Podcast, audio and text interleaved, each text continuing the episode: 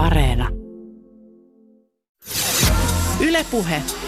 Tiina Lundbergin huoltamo. Tervetuloa huoltamolle. Täällä puhutaan hyvinvoinnista. Näkökulmia haetaan niin psyykkisen, fyysisen kuin sosiaalisenkin hyvän olon suunnalta.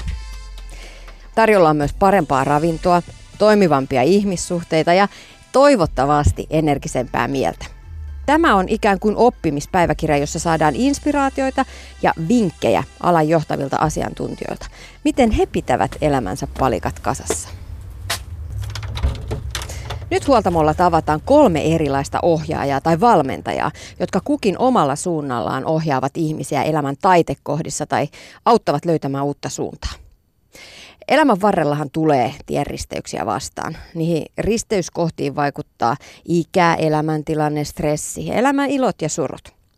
Aika moni kolme nelikymppinen allekirjoittaa sen, että siinä vaiheessa, kun ura on tehty jo jonkin aikaa, mahdolliset lapset on hankittu tai päätös hankkimatta jättämisestä on tehty, oma koti on sisustettu ja elämää eletty, niin eteen tulee hetki, jolloin miettii, että mikä minusta oikein tulee isona tai mikä minusta on tullut. Tämän pohdinnan lisäksi otsikot huutavat kaikkialla, kuinka liikkumattomuus on länsimaisen ihmisen suurin terveysuhka ja parisuhdettakin pitäisi el- yrittää elvyttää ja ystävyyssuhteet pitävät ihmisen mielen virkeänä. Millä konstein nämä kaikki elämän palikat pysyisi tasapainossa ja toisaalta millaisia ajatuksin elämänsä voisi lähteä muuttamaan? Oli kyse sitten siitä, että haluaisi liikkua enemmän, elää terveellisemmin tai pohtia laajemminkin elämäänsä tai työuraansa.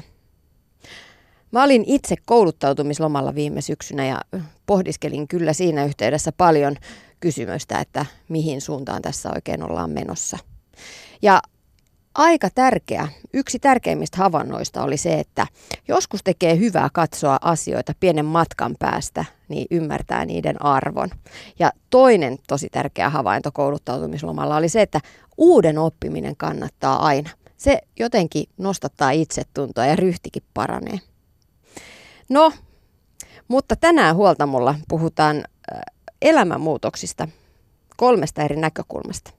Ilkka Koppelomäki kehoittaa menemään kohti hullujakin ideoita, ihan mitä vain ja mahdollisimman suurta. Leena Stolberg on oppilaanohjaaja ja valmentaja, joka pyrkii auttamaan nuoria löytämään oman tiensä ja motivaationsa. Ja Aleksi Tossavainen neuvoo meitä tapojen muodostamisessa. Mitä on voittavat tavat?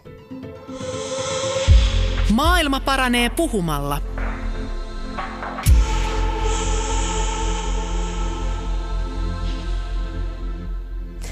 Ilkka Koppelomäki on elämäntaidon ja itsensä johtamisen valmentaja, joka haluaa omassa elämässäänkin toteuttaa huimia asioita. Miten hän on itse päätynyt elämässään tähän tilanteeseen, että ainakin ulospäin näyttää siltä, että mies elää onnellista elämää? Yle puhe. No hyvä, totuus sanoi sitten jotain muuta. ja, ja siis oikeastaan, ähm, kun mun valmennuksiin tulee, niin mä oon siellä tosi avoimesti ja rehellisesti ja mä kerron, niin kuin, että mitä mun elämässä menee tällä hetkellä ja, ja tälle tätä haastepuolta, koska usein kun mut näkee vain jossain somessa tai valmennuksessa saattaa päälle päin näyttää siltä, että no Ilkalla on kaikki hyvin ja, ja näin, niin siis kyllähän mullakin on omassa elämässäni haasteet. Että en mä ole toistaiseksi tavannut ketään ihmistä, kenellä ei olisi haasteita. Ja mutta mä oon itse käynyt ää, ää, reilu kymmenen vuotta sitten tutustuin itsensä kehittämiseen, mikä tavallaan mulle määritelmä on sitä, että kasvaa ihmisen sellaisessa ihmisessä, joka haluaa olla, tai kuka ihan oikeasti on. Ja, ja sitten taas ää, tämmöisenä arkisena juttuna kirjojen lukemista, se oma elämän pohtimista, valmennuksiin osallistumista. Ja mä kävin sitä tosi paljon, innostuin siitä ja sitä kautta sitten lähdin viemään Suomessa itsensä kehittämistä eteenpäin, uskalla innostua yrityksen alla, jonka perustin 2007.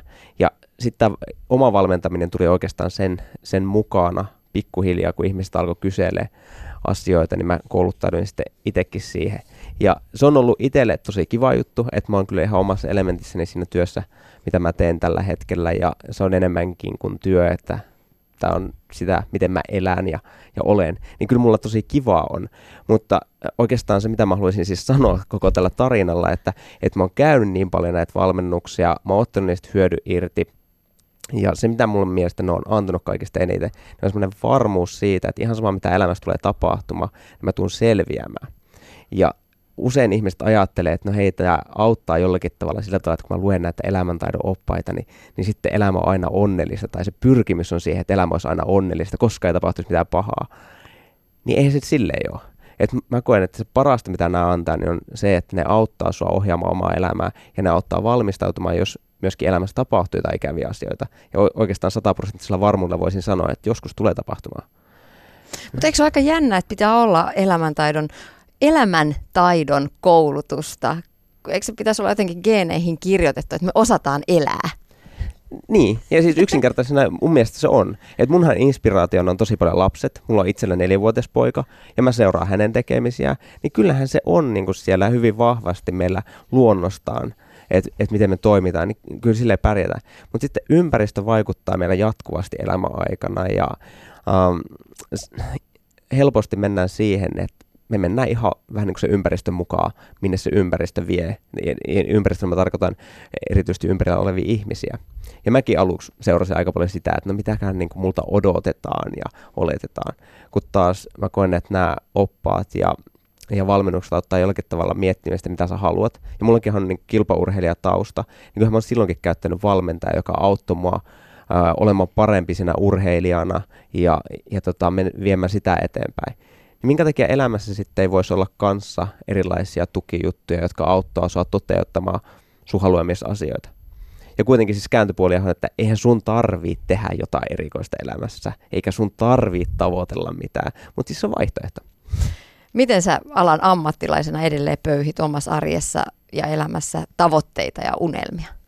Siis ihan jatkuvasti. Ja siis mun mielestä on tärkeää pysähtyä elämässä miettimään, mitä, sitä, mitä niin kuin omassa elämässään haluaa. Ja erityisesti just siitä syystä, että jos et sä itse mieti sitä, niin kyllä joku muu miettii sitä sun puolesta.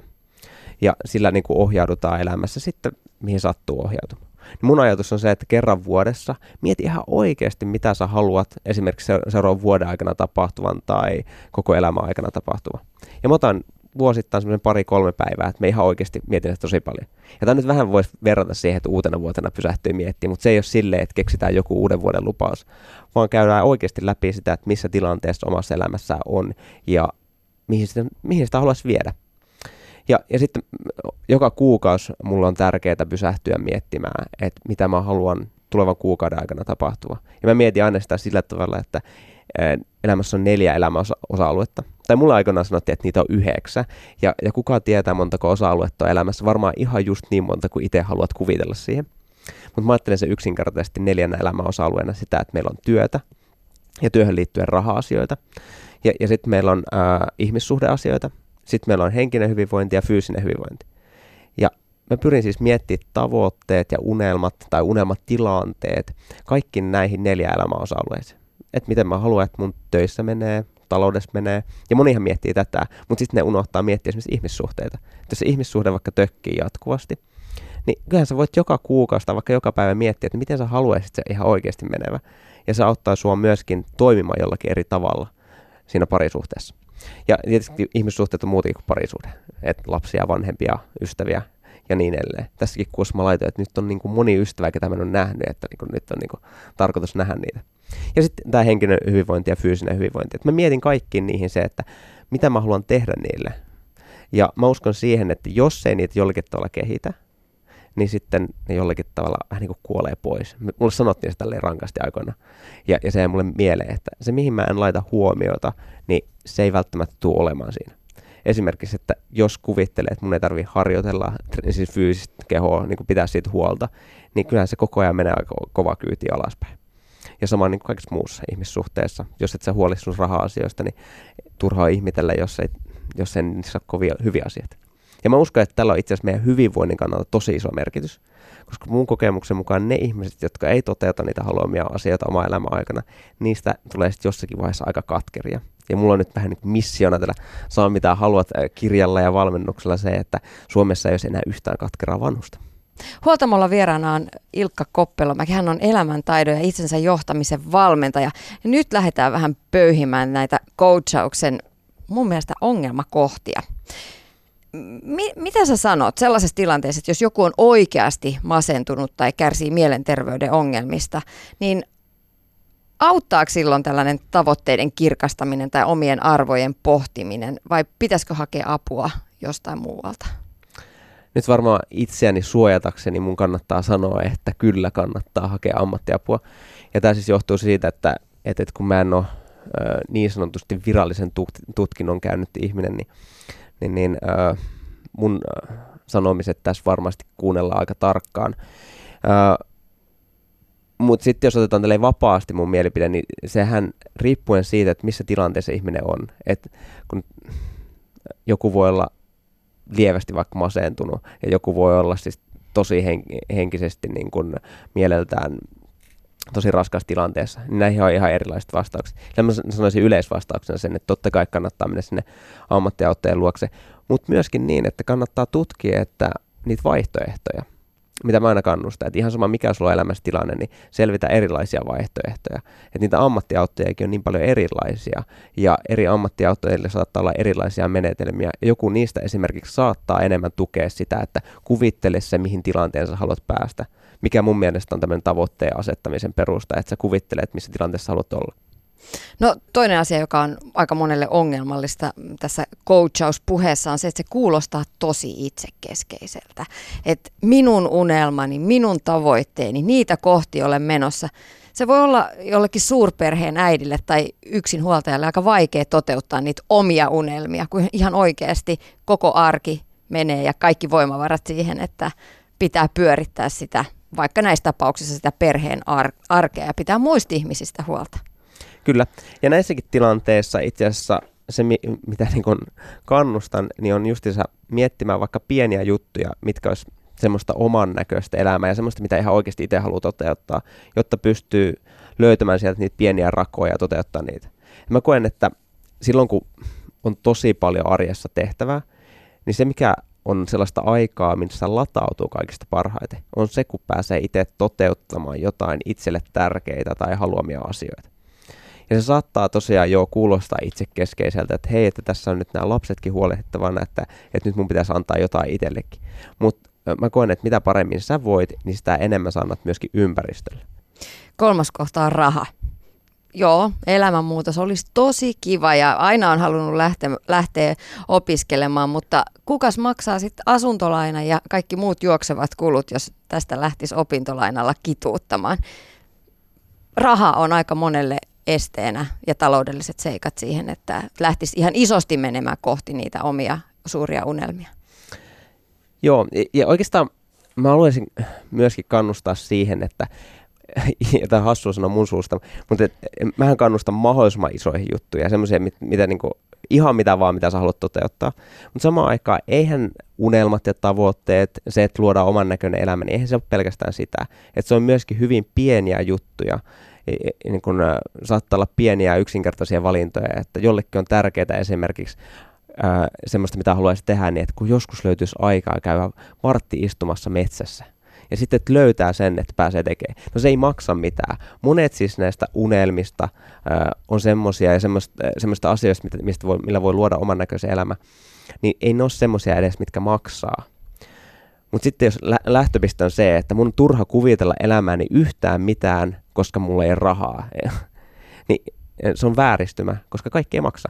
Ja sitten toiseksi öö, vääristymä on myöskin se, että kuviteltaisiin, että ne asiat, mitkä maksaakin, että ne saataisiin vaan rahalla. Eli monet asiat saadaan myöskin järjestymään jollakin tavalla. Eli sillä mä kannustan siihen, että mieti rauhassa, mitä sä haluat toteuttaa. Älä jää jumiin rahaan tai mihinkään muuhunkaan semmoiseen esteeseen, että mikä sanoo, että tämän takia se ei ole mahdollista. Koska jollakin tavalla se on ihan taatusti mahdollista. Mutta usein siis se ensimmäinen este ollaan itse sanomalla, että no se ei tule onnistumaan multa, koska jotain. Mitä jos se olisikin mahdollista? Ja sä kysyisitkin itseltäsi, no mitä mä tekisin, jos se olisi mahdollista? Mistä aineksista sit voisi löytää itsestään sellaisen rohkeuden, että uskaltaisi lähteä kohti semmoista suurta ja ehkä vähän epämääräistäkin unelmaa? Mä lähtisin siis ihan siitä, että ekaksi varovasti alkaa kuvittelemaan sitä juttua. Meidän mieli on paljon voimakkaampi, mä uskon, kuin mitä me koskaan pystytään edes kuvittelemaan. Ja sillä se, että jos sä mieleen alat syöttää semmoista ajatusta, että vitsi, joku päivä tälle. Ja monihan tekee sillä tavalla, että ne kuvittelee jonkun jutun toteen, ei ole mulle mahdollista sitten se unohtaa. Niin sen sijaan alkaakin vähän useammin ajattele sitä. Ja mä voimistin tätä aika nopeasti ja, ja sillä tavalla, että kun mä keksin jonkun ajatuksen ja se tuntuu hullulta, että, niinku, että no ei tule mun elämässä olevan mahdollista, niin sitten mä alan kuvittelemaan sitä lisää. Ja mitä enemmän mä kuvittelen sitä, sitä todellisemmaksi se tulee. Koska mikä tahansa ajatus, sitä, mitä sä ajattelet joka päivä, niin se on aika todellinen itselle. Niin samalla tavalla siinäkin työstää sitä omassa mielessään. Ja sitten toinen, niin kun, mä puhun, tai mun kirja perustuu niin sanottuun saa mitä haluat kolmio, minkä avulla pystytään toteuttamaan ihan mitä vaan. Ja siinä, Kiva. Niin, niin, ihan mitä vaan. Ja mä oon tietysti sitä, että, että ähm, tällä pystytään myös tekemään minkälaisia tahansa muutoksia omassa elämässään, tehdä arjesta parempaa, mutta myöskin tämmöisen niin unelmia ja tavoitteiden toteuttamiseen. Mutta mun mielestä myös tärkeää ymmärtää, että tämä on esimerkiksi siitä, että jos sä oot ajanut itse tosi vaikeaseen tilanteeseen, niin tämä on keino päästä sieltä ylös. Ja miksi mä käytän tätä esimerkkiä, niin sen takia, että tähän mä oon tiivistänyt vain kolme asiaa, mitä tarvitaan toteuttaakseen ihan mitä vaan. No, mitkä ne on? Kerro jo. ja, ja, ja, ja monesti niistä niitä asioita olisi paljon enemmän, ja mä en sano, etteikö moni muukin asia vaikuttaa siihen, mutta se on just se ongelma, että kun meillä ei välttämättä sitä energiaa tehdä niitä juttuja, niin se tarvitsee olla tarpeeksi yksinkertainen. Ne kolme asiaa on se, että yksi sä mietitte oikeasti, että mitä sä haluat niin toteuttaa mitä tahansa se onkaan. Jos sä oot ongelmissa, sä mietit sen paremman tilanteen. Jos sä haluat jonkun unelman toteuttaa, sitten mietit, mikä se on. Ja niin hyvin aina, kun sä pystyt tässä hetkessä tekemään. Että se ei välttämättä tarvi olla valmis, vaan se, että mitä sä tässä hetkessä keksit. Et esimerkiksi on tosi ikävässä tilanteessa, niin ei välttämättä pysty kuvittelemaan itseänsä sinne ihan huipputilanteeseen, mutta kuvittelee sitten siihen, että just vaikka selvinneeseen tilanteeseen. Ja, ja sitten sen jälkeen me tarvitaan siis kolme asiaa. Tämä oli se sel- selkeys siitä, mitä haluaa. Toinen on se, että yksinkertaisesti toiminta. Että me tehdään asioita. Ja tämä on hassua, mutta ää, su- äh, omassakin elämässäni ja niin kuin mu- muidenkin kanssa on huomannut, että jos jotkut asiat ei toteudu niille, niin mä kysyn, että no muistatko että mitä sä olit tekemässä? Aa, niin mä vähän unohtanut se. Okei, okay. no se on ihan selkeä syy, että vaikea jotain toteuttaa, jos et sä muista, mitä se oli. Sitten toinen syy on se, että ei ole tehnyt mitään sen asian eteen.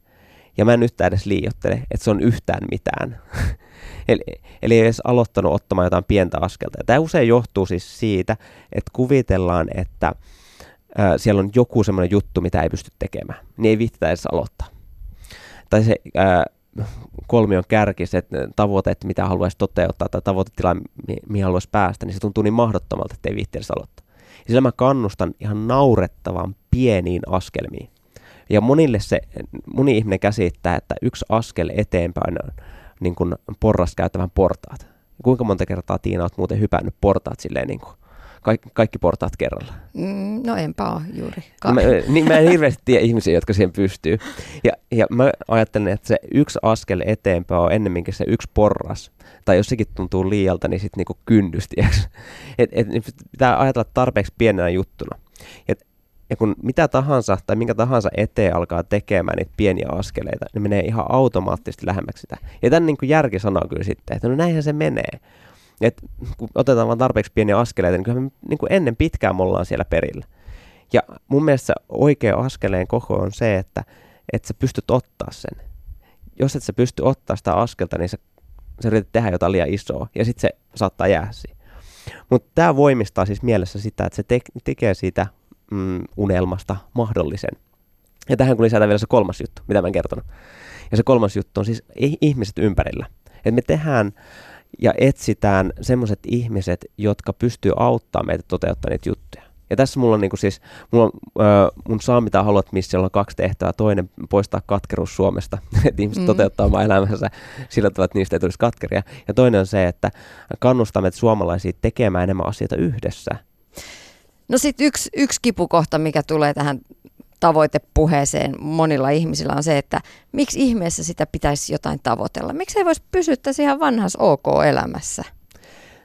Niin. Miksi niitä juttuja kannattaa pohtia, vaikka eläisi ihan omasta mielestä ihan OK-elämä? Toi on ihan, ihan hyvä kysymys. Mä itse asiassa, kun mä kirjoitin kirjaa, mä selkeytin vielä vahvemmin sitä, että mitä mä oon tekemässä. Ja, ja mä tajusin, että mä kirjoitan kirjaa niin kuin kolmelle ihmisryhmälle. Ihmisille, jotka haluaa elämässään vauhdikkaammin eteenpäin, niin tarvitsee yleensä lisää selkeyttä ja jollakin tavalla vauhtia siihen.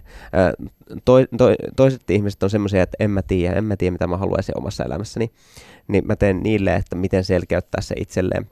Ja kolmas ryhmä oli just näistä haasteista, mistä puhuin aikaisemmin, että miten sieltä päästä ylös. Koska mä uskon, että jokainen pystyy pääsemään merkittävistä haasteista ylös. Ja sitten mä tajusin, että on vielä neljäs ryhmä.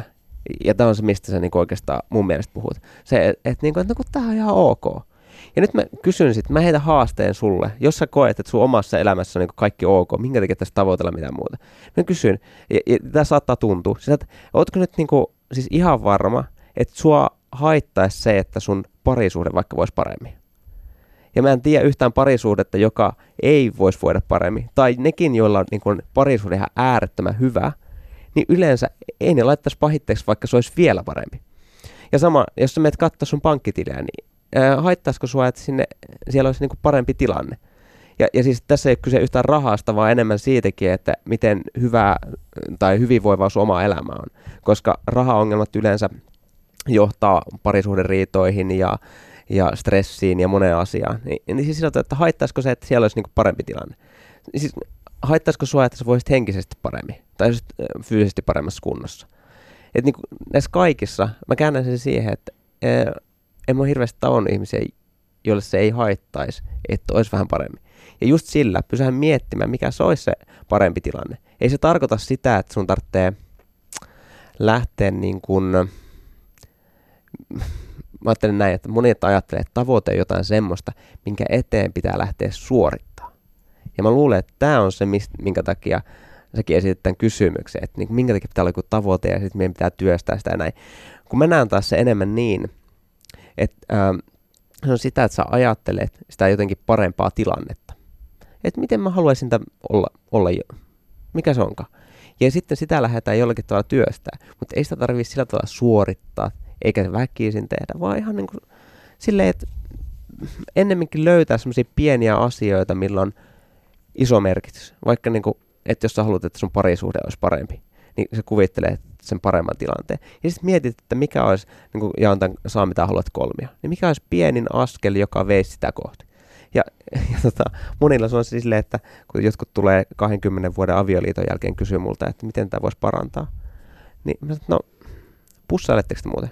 Että ei. No pussailitteko silloin, kun tapasitte ja silleen, ai silloin kun meni hyvin. Että joo, kyllä me pussailtiin ja me halailtiin silloin. Mutta no ootko miettinyt, että voisitte tehdä sitä vielä tänäkin päivänä?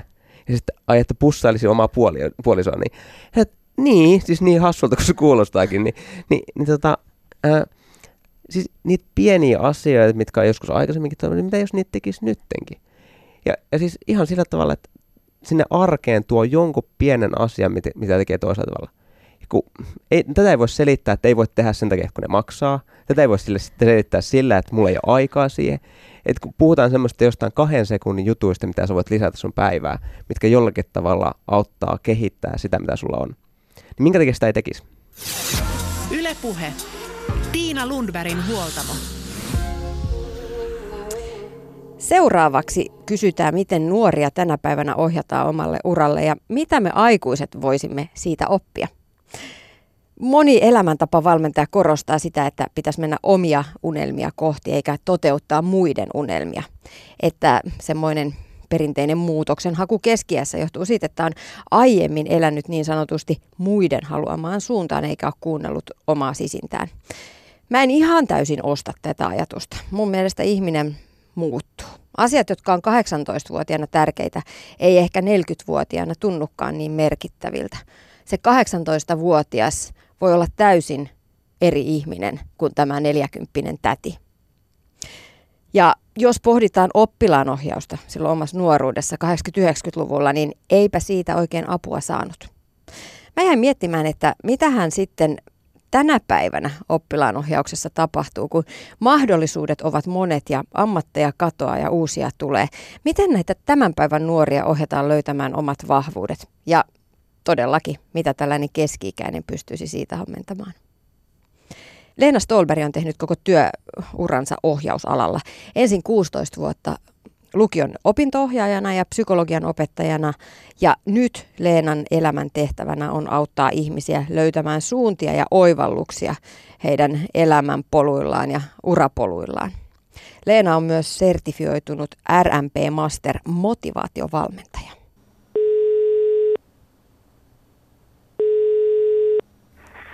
Se on monille ehkä ikäisillekin ihmisille vähän mystinen juttu koko opintoohjaus, kun sitä ei ole ollut silloin meidän aikana.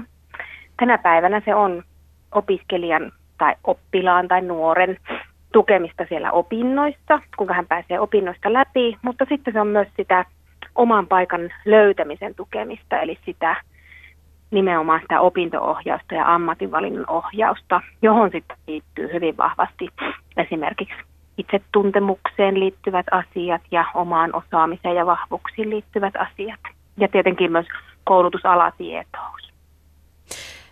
Puhutaanko siellä oppilaanohjauksen tunnilla näistä myös työelämässä tällä hetkellä vahvasti pinnalla olevista termeistä, kuten itsensä johtaminen ja motivaatio? No kyllä varmasti jossakin määrin puhutaan ja nythän opintoohjaukseen on on lisätty paljon resursseja, että siitä, se on vähän tällainen kuuma peruna tällä hetkellä. Siitä on puhuttu niin paljon siitä ohjauksen tarpeesta ja ehkä pikkuhiljaa päättäjätkin on huomanneet, että, että tällä opintoohjauksella oikeasti on merkitystä sitten, kun nämä nuoret sinne työelämään menee. Ja senpä vuoksi sitten tuonne opetussuunnitelmiin on lisätty näitä nykyajan termejä ja, ja tuota, esimerkiksi motivaatio on siellä yhtenä osa-alueena tai vaikkapa työelämätaidot. Mutta se sitten on täysin koulu- ja opinto-ohjaajakohtaista, että kuinka näitä, näitä, sitten, näitä resursseja tietysti hyödynnetään, mutta että kuinka näitä teemoja käsitellään. Niin, nuoret ihmiset on aika hurjassa tilanteessa siellä elämässään, kun pitäisi pikkuhiljaa alkaa valita mm-hmm. sitä omaa tulevaa, tulevaa ammattia ja sitä, että mitä kohti menee, kun maailma on niin monimuotoinen.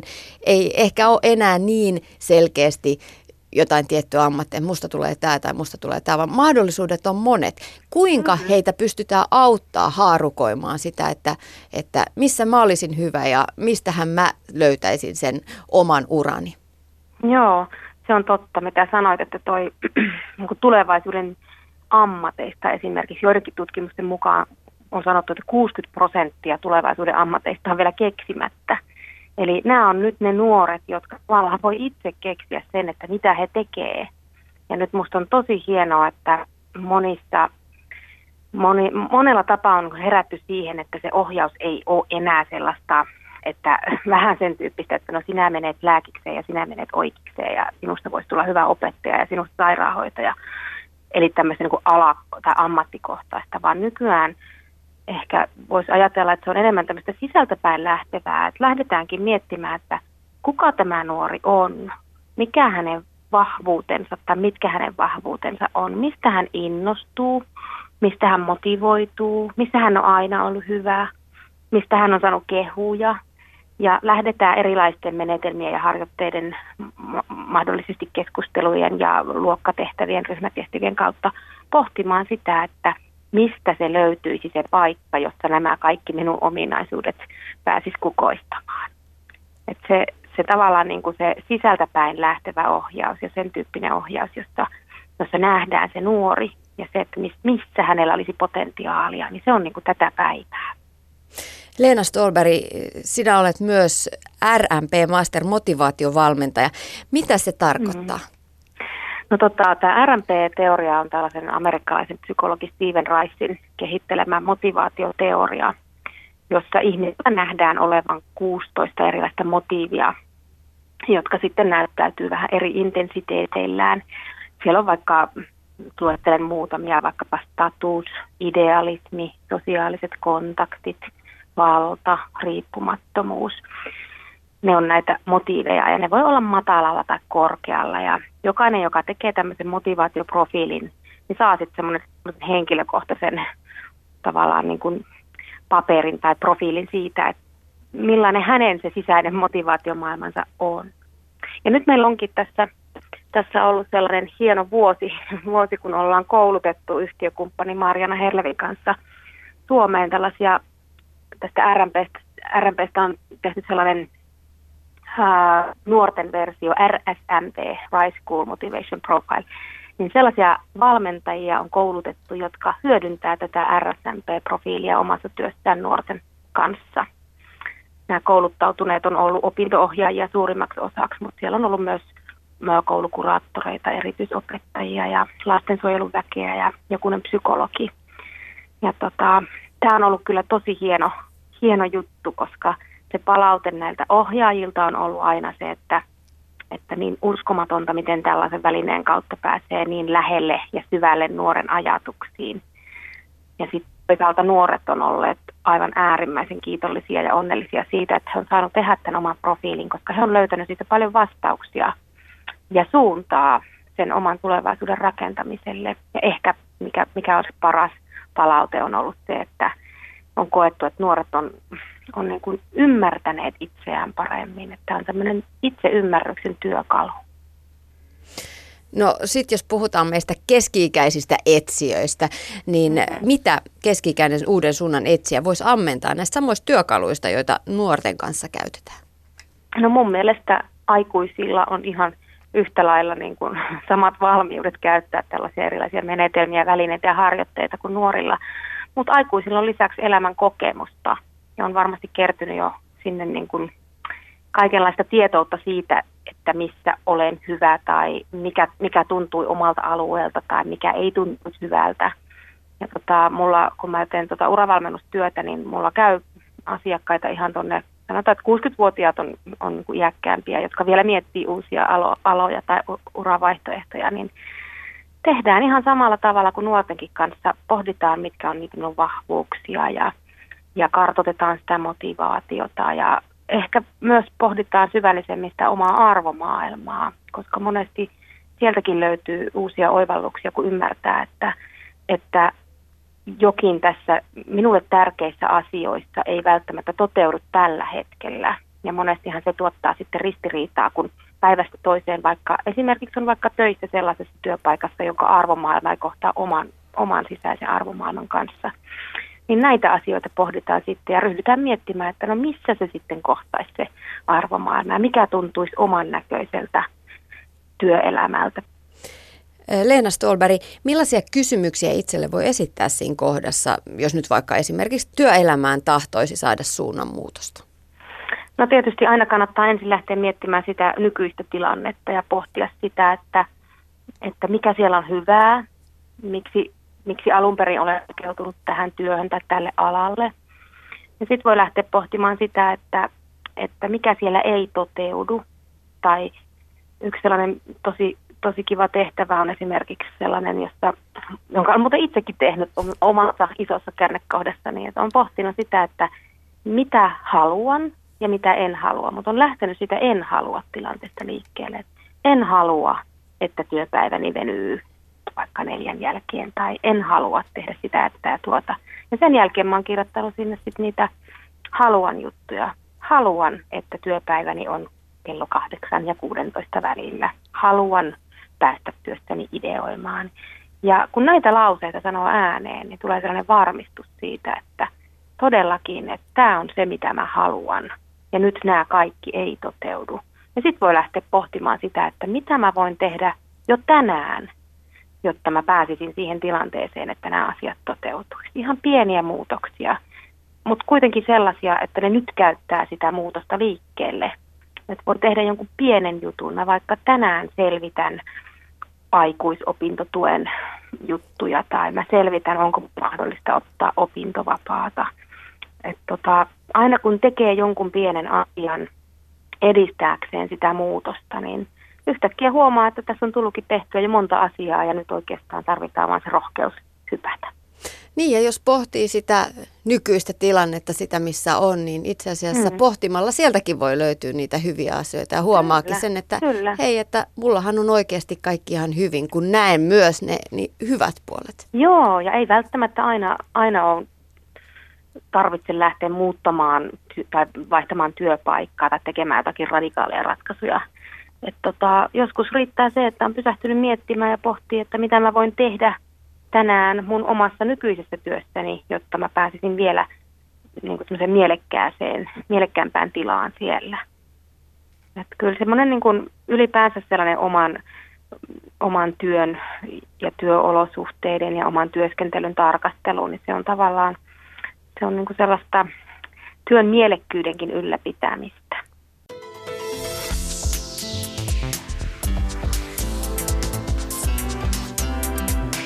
Yle Puhe. Näin totesi oppilaanohjaaja ja valmentaja Leena Stolberg. Viisas ajatus on tuo, mitä Leena sanoi lopussa, että vaihtoehtoja pohtimalla voi myös löytää vanhan intohimon tai työn motivaation uudelleen. Tämä tukee oikeasti tosi vahvasti sitä, mitä tuossa aiemmin sanoi ohjelmassa siitä, että kun mä olin itse kouluttautumislomalla ja tarkastelin sieltä käsin työelämää, että kaukaa ja vähän kauempaa katsomalla näkee selkeämmin ja vanhan kipinä voi löytää uudestaan. Et ei aina tarvi löytää jotain ihan uutta. Ja toisaalta, jos tuntuu, että elämä junnaa paikallaan, niin muutoksia voi tehdä sitten vaikka vapaa-ajalla. Ja nyt palataan Ilkka Koppelomäen juttusille. Hän tosiaan elämäntaidon valmentajana ei pidättäydy vain uran ohjaamisessa, vaan hän jaottelee elämän alueet nelikenttään, jossa on talous ja elämä, yksi osa-alue, sitten ihmissuhteet, henkinen hyvinvointi on yksi ja vielä viimeisenä fyysinen hyvinvointi. Tässähän tulee melkein hengästynyt olo. Herra jestas, että jos haluaa voida hyvin, niin pitääkö satsata näihin kaikkiin osa-alueisiin, jotta saisi koko paketin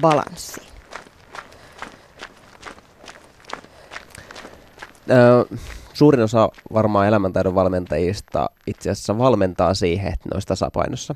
Sitten jos sitä asiaa miettii pidemmälle, niin sehän on aika ideaali tilanne. Mutta jos sä haluat myöskin samaan aikaan toteuttaa elämässä vaikka jotain isompia juttuja, niin se vie kyllä saman tien pois sen tasapaino. Et, et semmoinen, että sä vaikka päätät, että lähdet uudelle uralle ja päätät hakea pääsykokeisiin, joihin joutuu satsaamaan sen kaiken oman nykyisen arjen lisäksi, niin kyllähän se vie sitten sen huomio enemmän siihen opiskelutyöruutuun, mikä siis suistaa sen tasapainon pois. Ja sillä mun mielestä oikeastaan tärkeämpää on huolehtia siitä tasapainosta vähän niin kuin jaksottain sillä tavalla, että no tässä kuussa voi keskittyä johonkin tai pari kuukautta keskittyy enemmän johonkin ja sitten taas seurauskuussa enemmän johonkin toiseen. Mutta siltikin niin, että huolehtii niistä kaikista elämän osa-alueista jollakin tavalla jatkuvasti. Monella meistä on myös se, että on elämässä paljon erilaisia intohimoja ja aika ei vaan riitä kaikkeen. Ei, ja sillähän se onkin niinku, äh, tärkeää osata valita se, että mikä sulla on tärkeää nyt. Ja just se tiedostaa kyllä niinku arvotkin, että, että mikä on niinku sulle tärkeää. Ja, ja sitten se on enemmänkin siitä kiinni, että usein ajatellaan, että mun tarvitsisi koko elämä muuttaa, että mä pystyisin elämään tuon tota, yhden arvon mukaan. Mutta jälleen kerran se on enemmän sitä, että millä pienillä asioilla sä saat itse toteutumaan ne arvot tai koettua, että hei mä toteutan tätä arvoa. Tai joku intohimo, siis jotain mitä sä rakastat tehdä. Niin se, että jos sä vaikka rakastat käydä uimassa ja sä koet, että no vitsi, kun ei siihen ole niin kuin aikaa käydä vetää sitä tunnin uintia. Niin mitä jos sä niin kuin pystyisitkin sit niin kuin käymään vaikka 10 minuuttia uimassa, että sä pääset tekemään sitä vähän, jotta sä saat sen kokemuksen, että sä teet sitä, mitä sä oikeasti haluat tehdä. Ja sama näissä arvoissa, että että, että jos perhe on tärkeä, niin sitten maksimoida sitä aikaa, kun on perheen kanssa. Esimerkiksi niin, että jos, jos sä haluaisit olla viisi tuntia, niin järjestää ehkä se viisi tuntia, tai jos sulla on vaan se kolme tuntia, niin sitten ihan oikeasti käyttää se, miettiä, että miten se kolme tuntia olisi paras mahdollinen kolme tuntia. Ja nyt vähän niin kuin itsekeskeisesti ajatellen, että ää, kenellekään muulle ei ihan hirveästi ole niin kuin merkitys, toteutat sun arvoja vai ei. Siis tarkoittaa siis sitä sun omaa tunnetta siitä. Eli perheelle on varmaan merkitystä, että oot se perheen kanssa niin kuin siinä arvoruudussa, mutta tarkoitan, että ää, muut ei tiedä sun pahaa oloa siitä, että koet sä elävässä arvojen mukaan vai ei. Ja sun tarvitsee itse huolehtia siitä, että sä saat sen kokemuksen, että mä toteutan mun elämääni haluamallani tavalla. Tavoitteista vielä yksi kysymys. Mä jäin miettimään sitä, että jos asettaa, lähtee asettaa tavoitteita, niin kuinka realistisia niiden pitäisi oikeasti olla? Kun, joo, aina saa unelmoida, mutta kyllä mä nyt ajattelen, että mun on aika turha tässä 44-vuotiaana eh, haaveilla telinevoimistelun olympiakullasta. Joo. niin, siis mun mieli on tälleen, että mä mietin, että miten se on mahdollista. Ja rupesin miettiä, että Niin, että ei taja, siis, mutta eikö vanhemmillekin ole niin tämmöiset olympialaiset? No varmaan veteraanien MM-kisat. Ni, niin, siis t- tiedätkö, että sit mikä olisi niinku se vastaava? Niin, että kyllähän niinku mahdollisuuksia on. Ja sitten mä kysyisin myös, että miksi sä haluat sitä, koska siinä on todennäköisesti joku, joku syy. Et, kun ihmiset asettaa tavoitteita, mä, aina pyydän heitä määrittelemään se, että miksi on sulle tärkeää toteuttaa. Ja äh, silloin kun mä olin hieroja, niin mulle tuli tosi paljon ihmisiä, jotka halusivat juosta maratonin. Ja se jatkui itse asiassa myöskin tässä nykyisessä ammatissa. Ihmisiä tulee sanomaan, että mun yksi unelma on se, että mä juoksin maratonin. Mä kysyin, että no, miksi sä haluat juosta maratonin? Mä oon juossut tosi monta ja, ja se sattuu kovasti jalkoja, että miksi sä haluat sen? Ja sitten sanoin, että mä haluan semmoisen voiton tunteen. Mä että okei. Okay. Voitaisiko me saada sen voiton tunne jostakin muualtakin? Ja, ja tämmöinen yksinkertainen juttu, että suurin osa ihmistä kokee voiton tunteen, jos ne onnistuu seisomaan käsillään. Ja, ja sitten mä oon auttanut ihmisiä seisomaan käsillä. Ne on saanut niin kuin muutamassa minuutissa sen voiton tunteen. Eli, eli siis miksi sä haluat nyt sitten saavuttaa sen jo, jonkun jutun? Ja äh, sitten kuitenkin palaten tähän realistisuuteen, että mä oon enemmän se kaveri, joka suhtautuu kaikkeen sun elämänmuutoksiin sitä kautta, että mieti mitä sä ihan oikeasti haluat, riippumatta siitä kuinka epärealistiselta se tuntuu.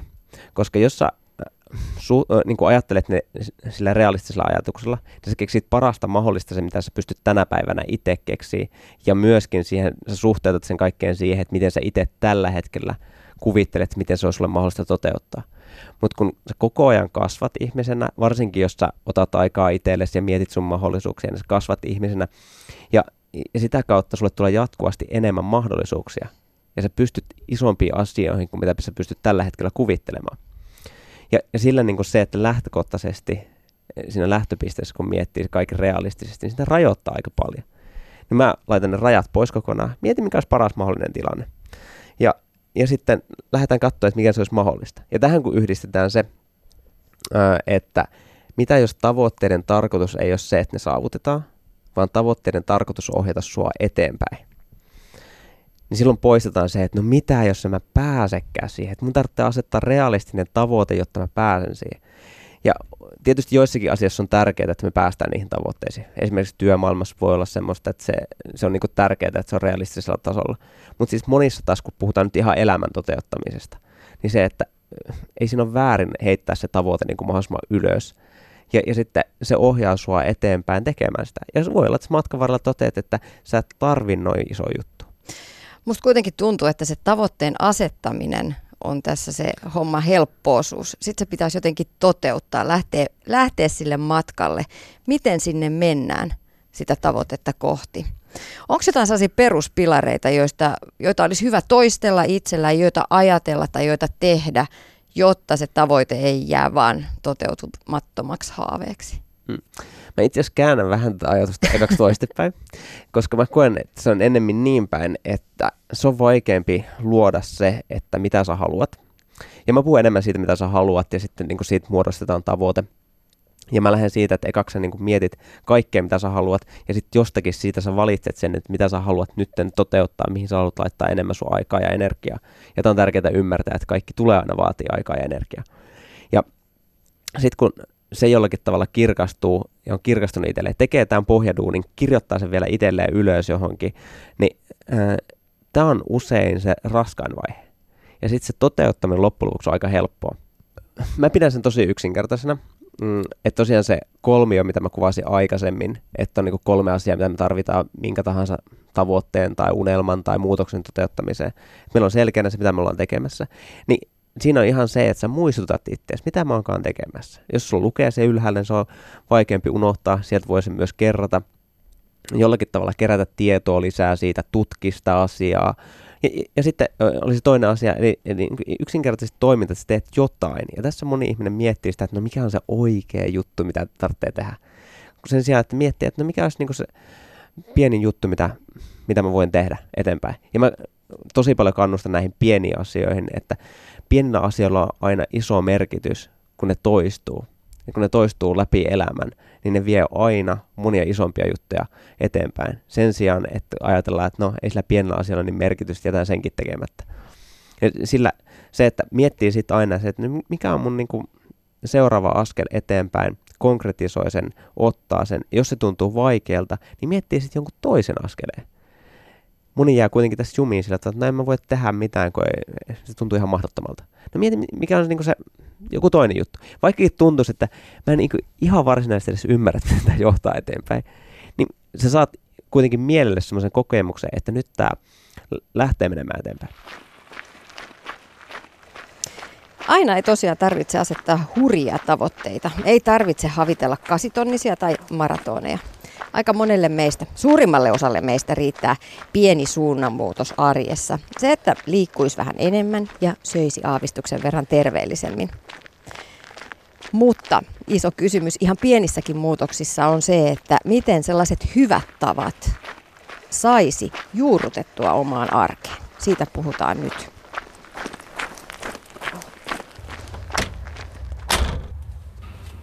Nyt avataan ovi salille, missä treenaa urheilu- ja liikuntapsykologian asiantuntija Aleksi Tossavainen. Aleksi, mitkä rutiinit sul itselläsi pitää arjen kasassa? Kyllä mä itsellä lähden niistä ihan perusasioista, mikä koskee lähinnä kaikkia muitakin. Eli se, että saa riittävästi unta. Sen on huomannut itsellä, että jos rupeaa siitä karsiin, niin sitten menee aika moni muukin asia alamäkeen. Säännöllinen terveellinen ruokavalio ja liikunta, että se on ehkä sillä että muita on aina helppo neuvoa, mutta sitten omalla kohdalla pitää myös pitää huolta näistä elämän peruspalasista.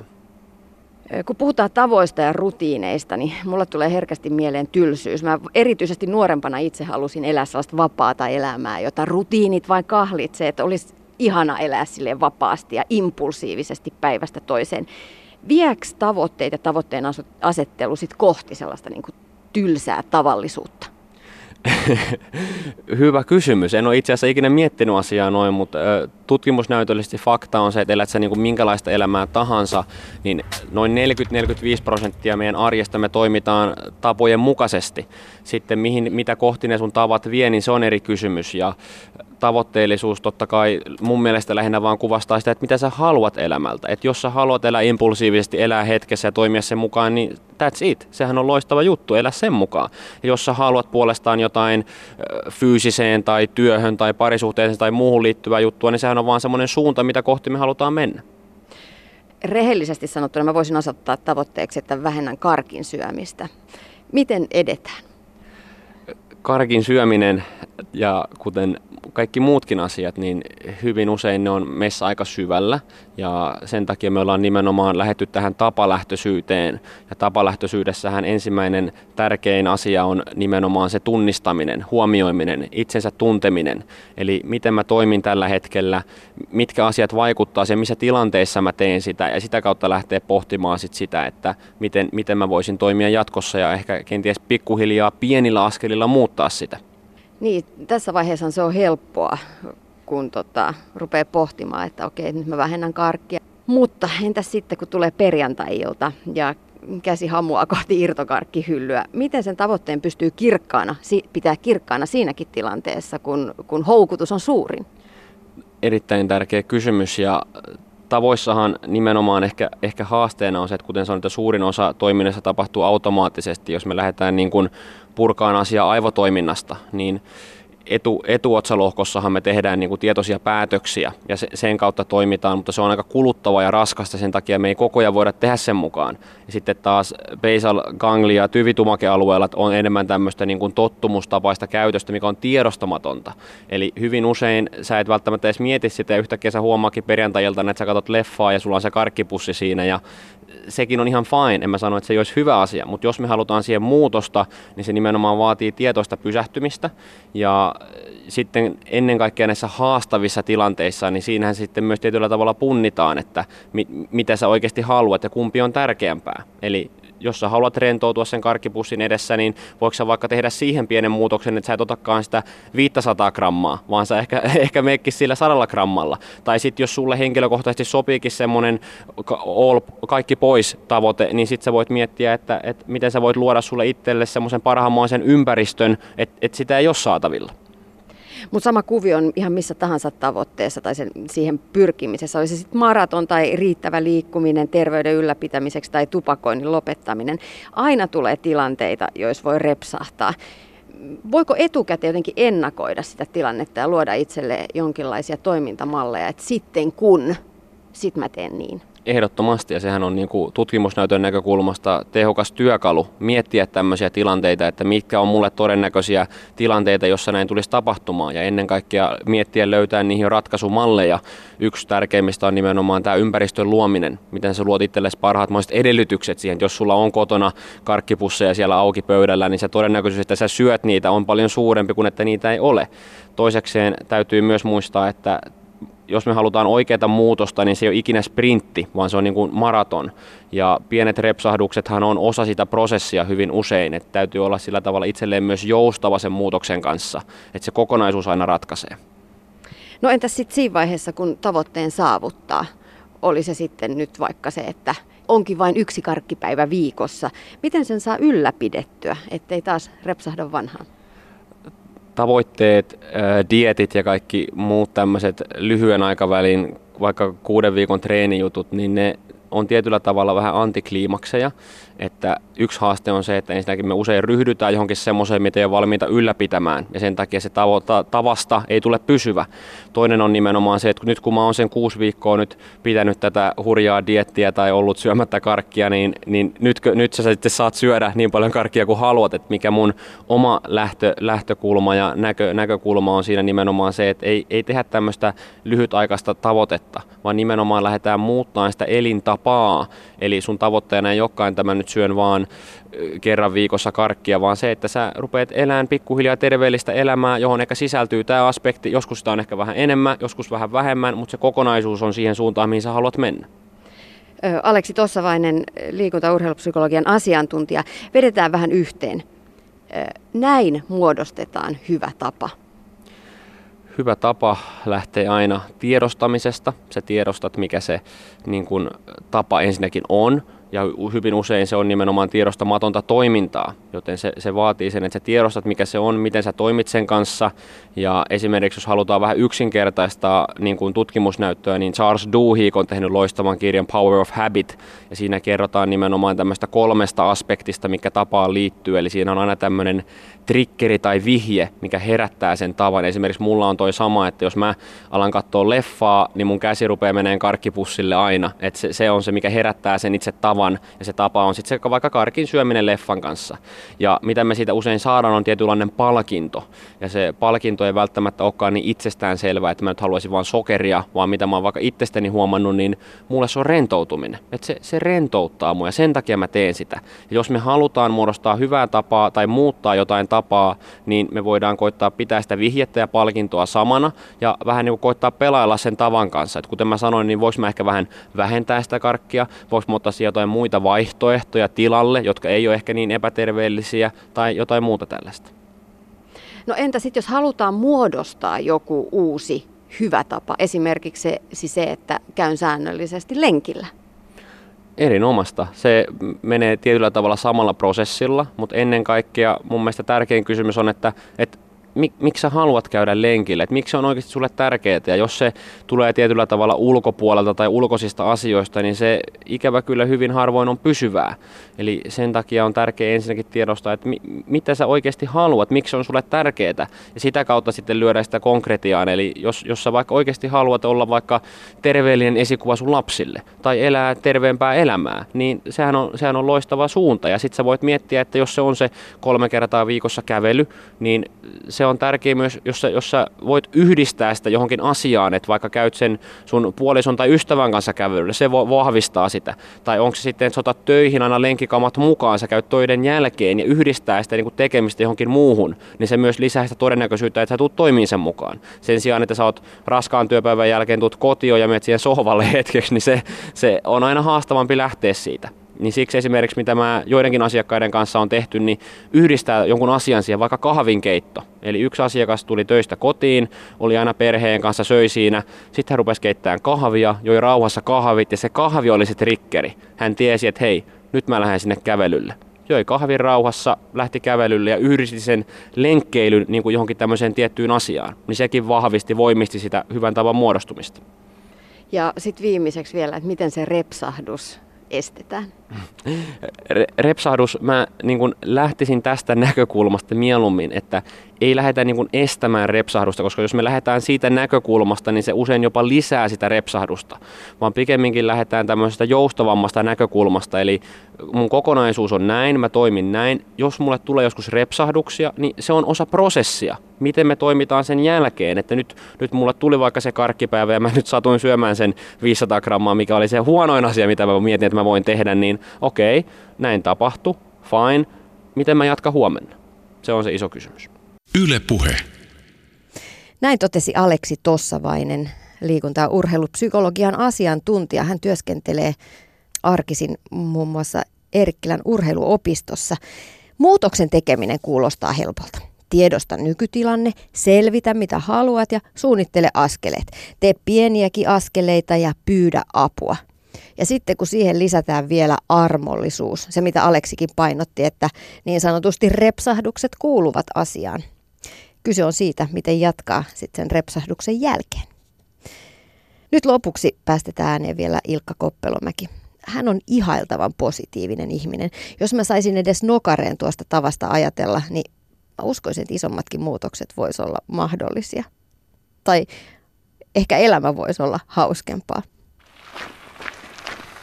hyvin pienet asiat, jos niin kuin konkreettisia juttuja. Se tietysti riippuu niin kuin, mistä asiasta puhutaan. Mä oon paljon puhunut parisuhteesta, parisuhteet mun mielestä parisuhteet, siis ainakin se oma parisuhde on tosi tärkeä juttu. Niin ihan siis siinä semmoinen, että pyrin joka päivä varmistamaan sen, että me jollakin tavalla kohdataan mun puolison kanssa, että me koetaan yhteys. Ja, ja tota, fyysisessä puolessa se on taas niinku semmoinen yksinkertainen, että mä pyrin joka päivä liikkumaan tavalla tai toisella. Aina siihen ei ole aikaa, niin sitten mä vaikka pompin paikallani. Mutta siis vähän eri elämäosa-alueilla mm, tämmöisiä hyvin pieniä juttuja, ja niitä mä oon oppinut kunnioittamaan ja etsimään, että mikä on se pieni juttu, mitä mä voin tehdä kuitenkin sen eteen, että mä, mä voisin paremmin tai miten mä pääsin eteenpäin. Lopuksi vielä ihan pienet vinkit siihen, että jos joku nyt on muutoksen kynnyksellä. Ehkä yhden pienen kerran pohtinut sitä, että, että mikähän musta tuliskaan isona, mistä minä pidän, mihin mä haluan elämäni käyttää, mikä on se seuraava ajatus ja askel. Ensinnäkin miettiä, että meille on opetettu niin, että se, että mitä mä haluan tehdä, niin se yleensä olisi niin kuin vastaus siihen, että mitä mä tekisin ammatikseni. Ja tämä on meille opetettu sieltä nuoresta asti. Mun kolmenvuotias poika niin siltä on jo kysytty, että mikä sinusta tulee isona. Ja se tarkoittaa sitä, että ammatillisesti. Niin laajena se siihen, että mitä, mitä kaikkea muuta se tarkoittaa. Että jos sä oot silleen, että mä en tiedä oikein, mitä mä tekisin elämässäni, niin, niin aloita niistä asioista, mistä sä tiedät. Ja se voi olla, että se liittyy johonkin ihan muuhun kuin työhön. Ja sitten toisekseen, jos, jos sä oot ajautunut tähän pisteeseen sen takia, että sä et nautin nykyisestä työstä, niin sä voit myöskin mun mielestä opetella nauttimaan ihan mistä tahansa jutusta se on myös yksi näistä tämmöistä voittavista tavoista, mitä mä oon opetellut. Että mä oon opetellut nauttimaan elämästä ennen kuin mä teen mitään muuta. Ylepuhe. Tiina Lundbergin huoltamo.